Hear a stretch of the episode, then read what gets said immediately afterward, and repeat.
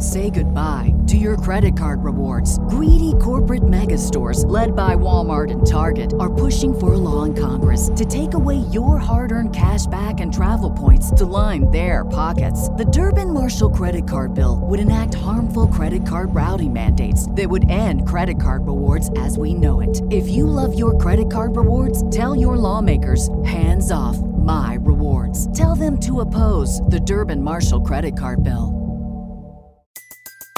Everybody in your crew identifies as either Big Mac Burger, McNuggets, or McCrispy Sandwich. But you're the filet fish Sandwich all day. That crispy fish, that savory tartar sauce, that melty cheese, that pillowy bun. Yeah, you get it. Every time. And if you love the Filet-O-Fish, right now you can catch two of the classics you love for just $6. Limited time only. Price and participation may vary. Cannot be combined with any other offer. Single item at regular price. Ba da ba ba ba.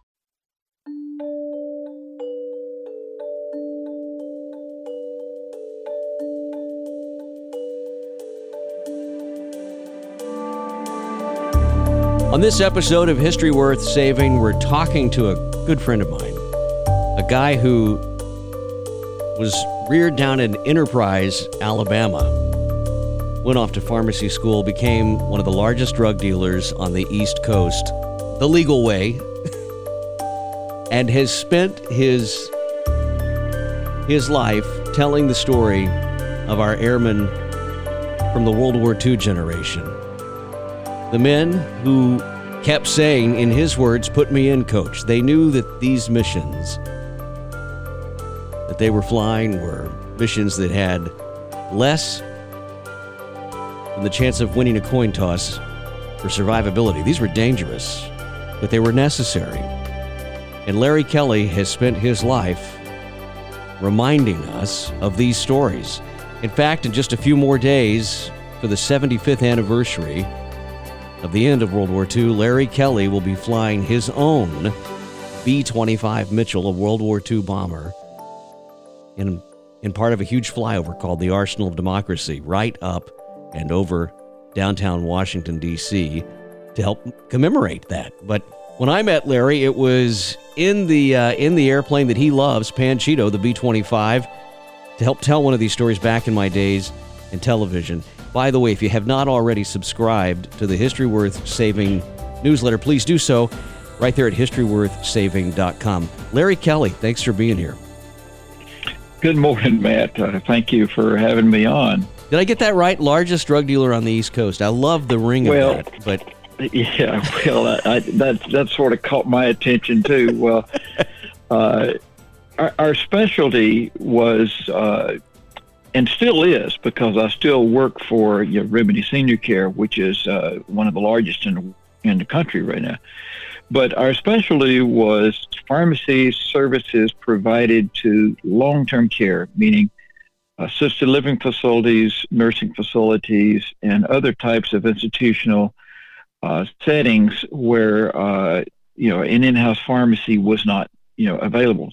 So we provided the same type of services as an in-house pharmacy does, like in a hospital. But uh, we provide it from a centralized location in industrial parks. Now, how does a guy from Enterprise, Alabama, grow up to become a pharmacist in Metro DC? Because there's a huge gap there. Well, you know, some people may laugh at it, but you know, growing up uh, down south, my I was the first ever in my family going back to the Revolutionary War to ever go to college. So I didn't have a whole lot of experience in the family, even though my parents were very hardworking, you know, good, honest Christian folks. But they didn't have know anything about how to advise me about going to college. But uh, also, they instilled upon me that co- you know, going to college was not an option; it was mandatory uh, they wanted to have, you know, they wanted to, like many people of that generation, wanted their kids to have something better than they did. But, uh, uh, you know, I'm sitting down. I, I, first enrolled in a community college and uh, I thought accounting would be my forte. I'd be an accountant, right? Well, after a couple of semesters of bookkeeping courses and stuff, I decided I was not that it was not that kind of a sit, you know, with a bunch of books and do numbers kind of a person. So I literally got a paperback book about careers. And I started thumbing through this little paperback, and I still have that paperback. And I was reading in there about all different kind of careers and different kind of professions and what they are and what they do. And I came across pharmacist.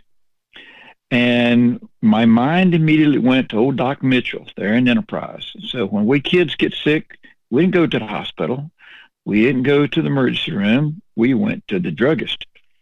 And the druggist would come in on a Sunday and he would see us and he would give us medicines. And I just always remember what a, what a, what a, uh, what an, an important part of our community old Doc Mitchell was and how everybody respected him. I said, I want to be like Doc Mitchell. So I did. I changed my major to pharmacy, and I was scared to death. Here I am, a simple country farm boy, and I'm in college, and I was scared to death. How in the world am I going to survive this with all of these smart people? So my first semester, I had a 4.0 grade point average, and I looked around the room. I said, "Well, I guess I'm just about as dumb as the rest of them, or they're as dumb as I am. One of the others. Maybe I will survive this."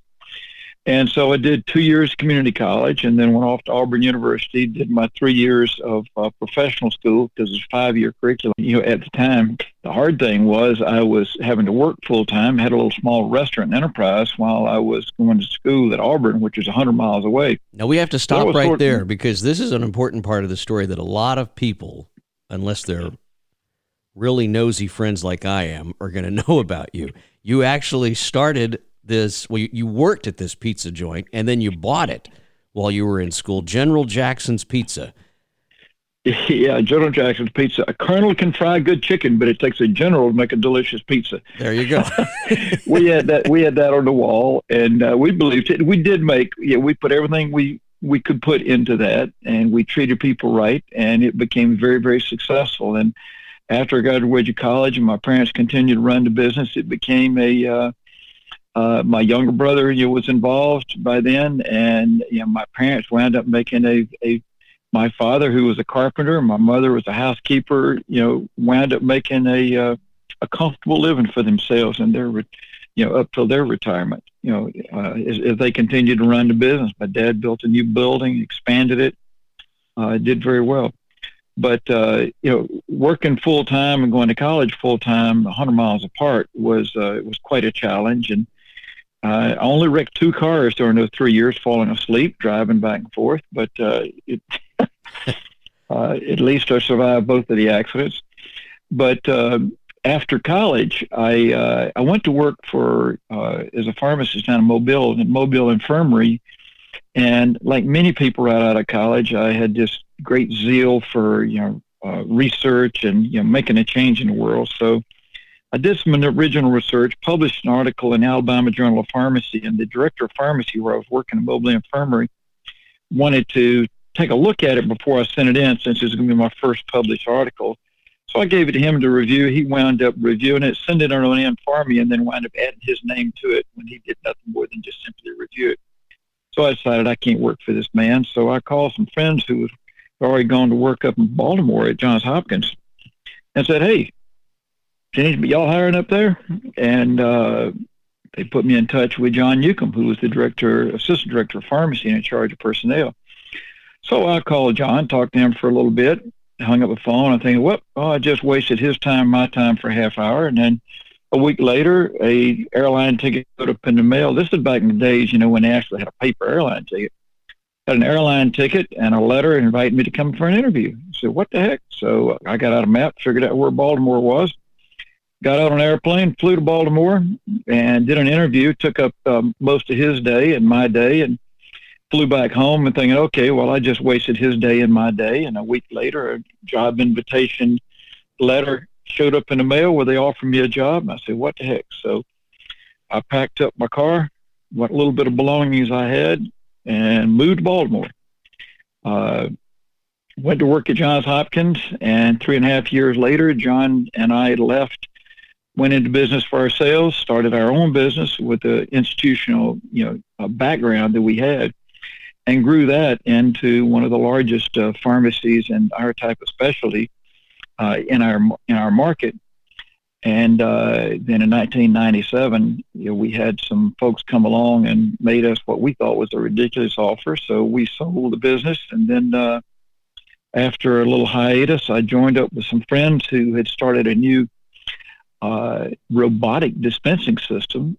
And I said, I want to be part of that. This can be fun without having to work for worry about payroll, just worry about taking care of customers and taking care of clients and uh, my specialty, which is pain management started doing that. But back as a kid, I uh, I was nine years old. My uncle, you know, we didn't have a whole lot. You know, you know we had a 1952 Chevrolet, and this is in the mid 60s. You know, that was our car, our our family car, and uh, the house we lived in, my dad and my uncle built. But uh, I had another uncle, Jug Brown, who was an A&P mechanic and an IA and maintained for Beechcraft the Queen Airs out at Fort Rucker, Alabama, and uh, but he had bought a wrecked Taylorcraft. Thunderstorm had turned it over and tore it up, and he's going to rebuild it. And like the old shake and bake commercial, and I helped. Okay. uh, so you know, as a nine-year-old, I'm out there helping him, and I was just fascinated with this little airplane. And so uh, it took us about a year and a half to totally rebuild the airplane. And for and those who don't know, this thing is made out of metal tubing and wood and fabric. I mean, it's as simple as it gets. Yeah.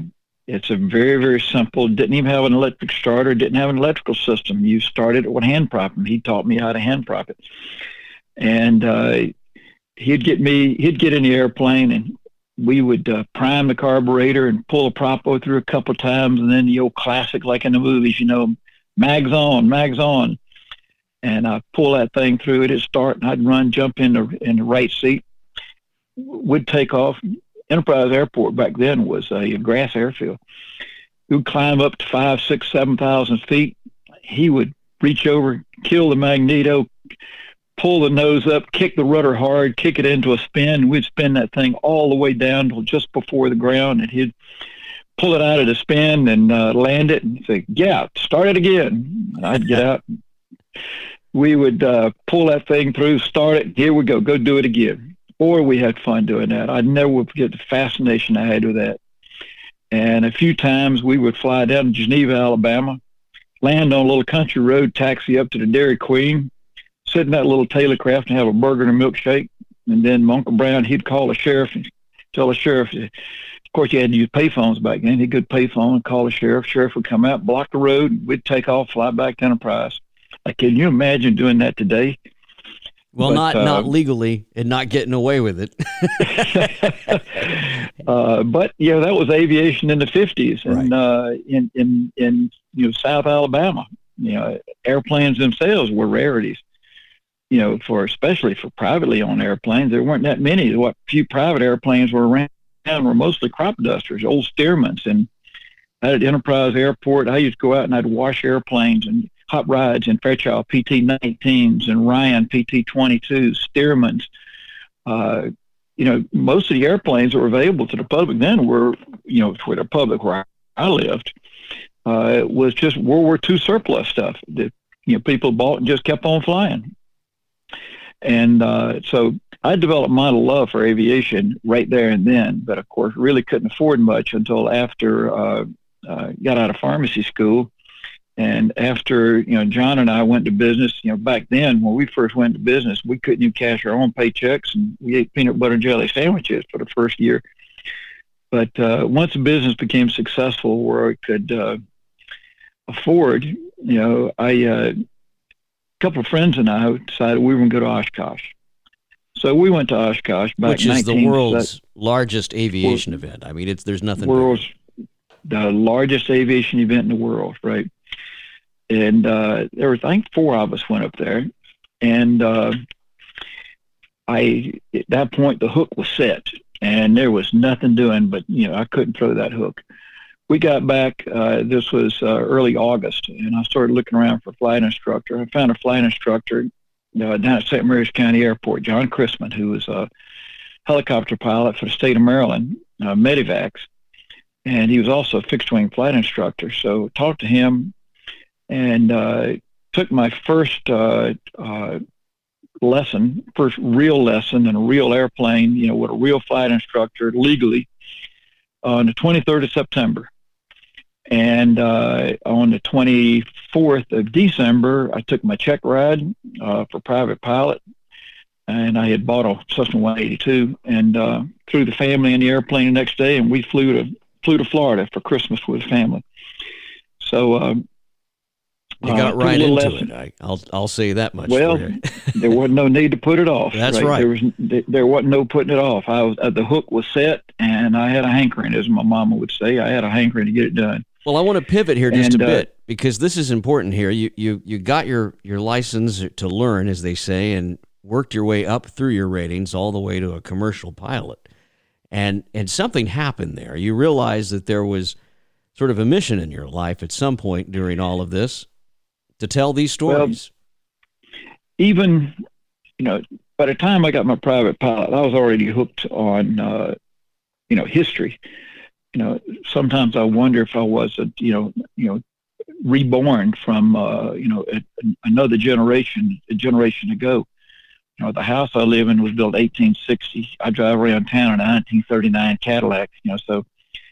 Uh, but I have always had. My father was a World War II veteran, and I saw what, you know, I had I had learned very quickly what he had gone through, and my interest had always been in my library is about 3,000 books, and I've read them all. They're all, you know, World War II related histories, biographies, mission histories, uh, etc.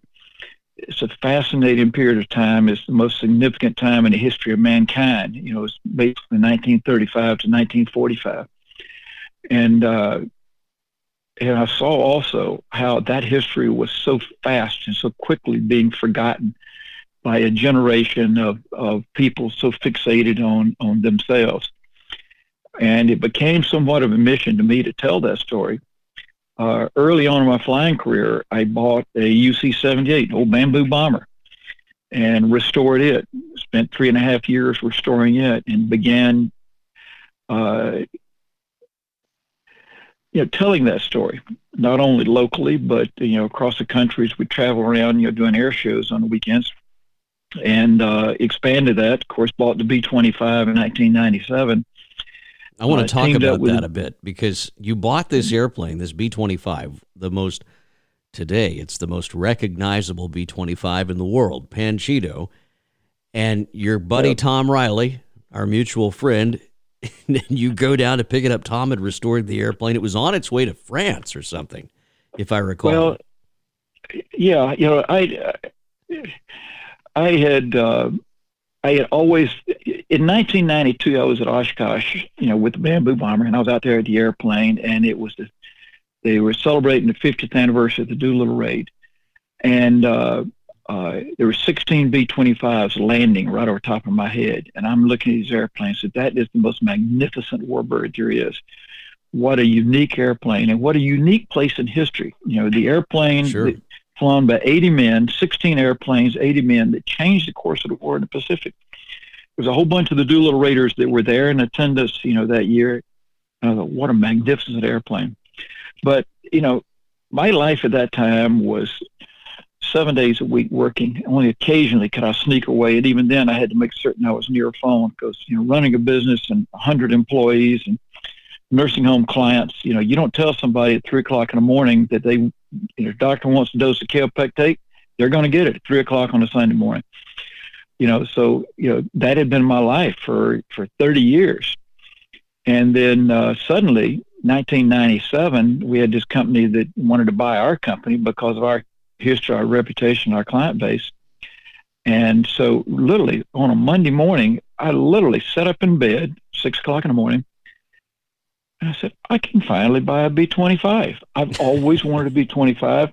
You know, it is time for me to do something for myself. I've spent my entire life doing stuff for everybody else. I'm going to do this. I called Tom Riley, who I'd met at Oshkosh back in uh, 1990.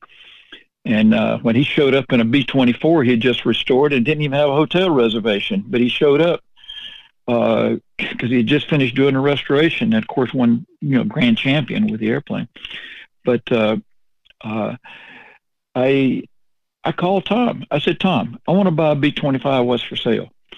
And he said, well, Panchito is for sale. I said, wow, I know that airplane. You know, that airplane's owned by Rick Korf. It's based up in Geneseo, National Warplane Museum. Well, he said, no, it's down here at, at Titusville and Valiant Air Command's hangar. He said, Rick Korf has got it up for sale. So I said, okay, who's the broker?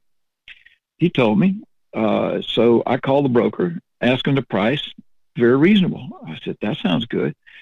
And uh, Denny Sherman. So I said, you know, asked Denny the price. He said, but there is a, a couple of Frenchmen on their way here to buy the airplane. Well, I've been in business a long time. I know money talks, as they say, BS walks. So I said, Denny, is there any money on the table yet? He said, no. So, boy, this is something could have backfired on me. I said, all right, call Rick. Tell him I'll give him a $10,000 cash deposit if he'll hold the airplane for me till Friday. This is Monday morning now, about 9 o'clock. If he'll hold the airplane to me for Friday, if I buy the airplane by Friday, it goes toward the purchase price. If I don't, he can keep the money. Five minutes later, my phone rings. As Denny said, "Okay, Rick said he'll he'll take you up on that." I said, "What you gonna tell the Frenchman?" He said, "I'll put him up my hotel." They were literally in the air on an airliner on the way wow. over. So uh, I called Tom Riley. I said, "Tom, how fast can you have ten thousand dollars in Denny Sherman's hand?" He said, "About an hour and a half." I said, go to your bank, get 10 grand, cashier's check, take it to Denny. I mean, this is all being done on a handshake now. We didn't have any formal contracts. This is just all honest people. You know, I, sure. My daddy used my daddy used to build houses on a handshake. Okay, uh, so Tom borrowed a, a 172 from somebody there at the airport. He ran down to his bank, got a cashier's check, uh, flew down to Dennis Sherman, gave him a deposit, and of course, I went to my bank later that morning and had money transferred back to Tom Riley to cover the money he was taking out of his account. And so now I had a gentleman's agreement, didn't have a formal agreement, but I felt confident with it. Rick's an honest man. Denny Sherman certainly is. Tom Riley certainly is. And uh, so we had an agreement. So, of course, this is before computers were quite so prevalent as they are today. Everybody didn't have personal PCs and and stuff uh, like we do today. Records weren't as computerized as they are today. So I had to start, you know, the uh, record search and making certain there was no liens on the airplane, all that kind of stuff. I made arrangements to get down to Florida. I get down there on a Thursday. We start doing a pre-buy inspection. Tom finds a broken motor mount on the airplane. He repairs that, quote, warranty repair, even though he had finished the, the 15 years since his restoration. Right. He wanted, he wanted me to own that airplane. It was always his favorite restoration. So it was a scramble for two days, Thursday and Friday, going through the pre-buy inspection, going through the parts inventory that was going along with it, all the paperwork, this and that. So on Friday afternoon, sun starting to set. I finally, we walk out in the hangar. I literally broke out in a cold sweat of anxiety. Holy, what have I done? Yeah. I'm standing there looking at an airplane. I didn't even know how to get in it. Well, that was I my point. Tom, yeah, how do I, I get said, in it? he's hooking it up to a tug to tow it out. I said, How do I get in it? He lowered the hatch down and showed me how to get in. And I tell you, he started going through a start procedure. I thought, I will never learn this. He started flipping switches. You know, it takes it takes three hands and a, and a dozen fingers to uh, to start a B25 between fuel boost pumps and igniters and uh, uh, energizer switches and stuff you don't have to have a key to start this thing. You got to have a college degree just to figure out how to flip all the switches in the right sequence to get it started. Anyway, I'm thinking, ain't no way in the world I'm going to learn how to fly this, uh, start this airplane. Now we teach it. Yeah. But, uh, well, you know, and that's the point. The airplane. airplane, the airplane, is still it's still in service to this great country of ours. Uh, you train well, train a lot of folks how to fly it, who are some of the the best uh, test pilots in the world these days. Well, yeah, we uh, we do a class four times a year where we teach people how to fly the B-25. I've now accumulated about 20, almost 2,400 hours uh, in type in B-25. Uh, one of the highest time civilian pilots, you know, it's flying to be probably, I think I'm second or third highest time. You know, uh, Paul Newer and I are pretty close together right now, and Tom Riley's still number one, but we're both catching up with him pretty quickly. Tom's you know a little busy right now. We're restoring three or four B-17s, a P-51, and a couple other airplanes. Even though he's 76 years old, he's still multiple restorations going on. And the XP82, uh, of course, is for sale. Uh, at yep. the time of broadcast, that it'll is, be for sale. Oh, wow. What a magnificent yeah. airplane that thing is, too. What a unique airplane. I, I want to bring this up, though, too. A couple hundred parts to that airplane. We just have a few minutes left, and I want to get to this. I don't want to miss it. Your your rides program uh, that is running right now, your Living History flights, they're up and running. So if someone who's hearing this would like to come up and take part in one of those at your museum in mm. Georgetown, Delaware. I know I know there's a lot of folks that listen to this down south. Yes, it is north of the Mason-Dixon line, but Larry will take good care of you. He'll Well, we're we're only about 15 miles on the other side of Mason-Dixon line. Just so over the border. Breath, if you hold your breath, you're okay. That's fine though. So but Larry we, we also take we also take the airplane all over the country. You know, in October we'll be down at the uh, uh, Lockheed Air and Space Show in uh, in Orlando. We'll be at uh, Warriors and Warbirds. You know, in Monroe, North Carolina. You know, we travel with the plane. We'll be at Wings Over North Georgia. Uh, you know, in uh, later this summer. So, uh, but DelawareAviationMuseum.org is the website, and from there, you know, there's a link you can click on, takes you to a phone number, shows you our schedule where we're going to be, and we'll work out things. But one thing, Matt, we want to make certain, you know, that I I have spent the 23 years that I've owned this airplane, and a number of years before that, making, I guess you could say, life's work out of trying to help the world remember the veterans that fought in World War II uh, you know, and what this whole country went through during that time. You know, so few people today have an understanding of what a maximum effort World War II was. Yes, it wasn't fought on United States soil except for the Aleutian Islands, but it was uh, uh, a total commitment. People, young men, standing in line to uh, to volunteer knowing that they had less than a 50% chance, 50% chance of surviving, you know, their missions to come home, but they still stand in line and volunteer. Losses were extremely heavily in the early months of the war. Uh, the early couple of, first couple of years of the war. 1943, there was two, first daylight bombing mission over Berlin, for instance. One commander launched his entire command that morning, and that afternoon, his his entire command was nothing but the ground crew personnel.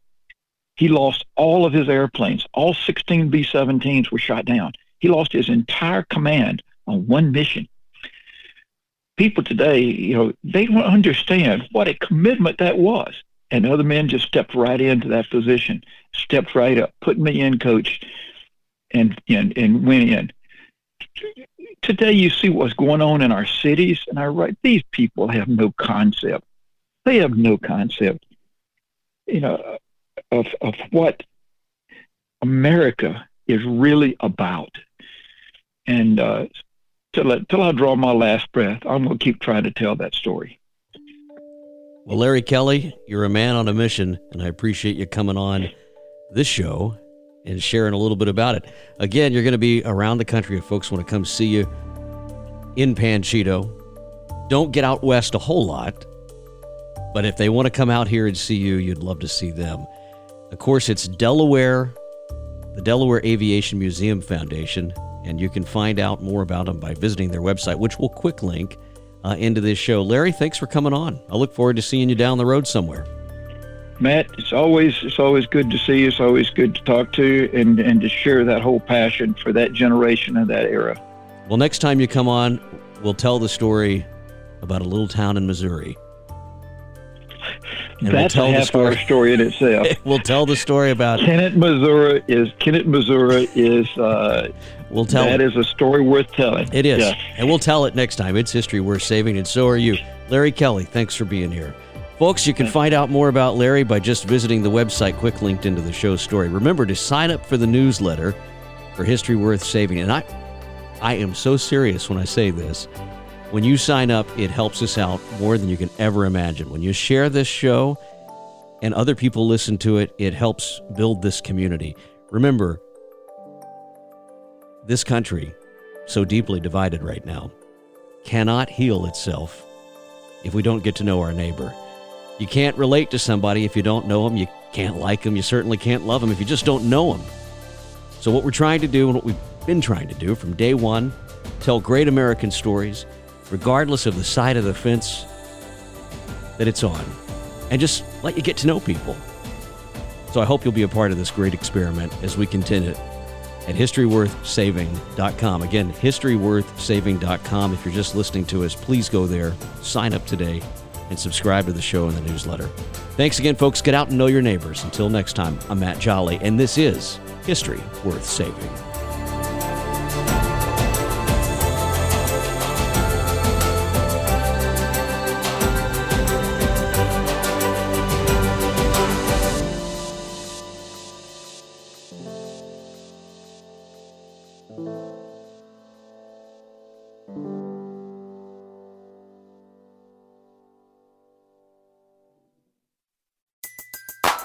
Everybody in your crew identifies as either Big Mac Burger, McNuggets, or McCrispy Sandwich. But you're the filet fish Sandwich all day. That crispy fish, that savory tartar sauce, that melty cheese, that pillowy bun. Yeah, you get it. Every time. And if you love the Filet-O-Fish, right now you can catch two of the classics you love for just $6. Limited time only. Price and participation may vary. Cannot be combined with any other offer. Single item at regular price. Ba da ba ba ba.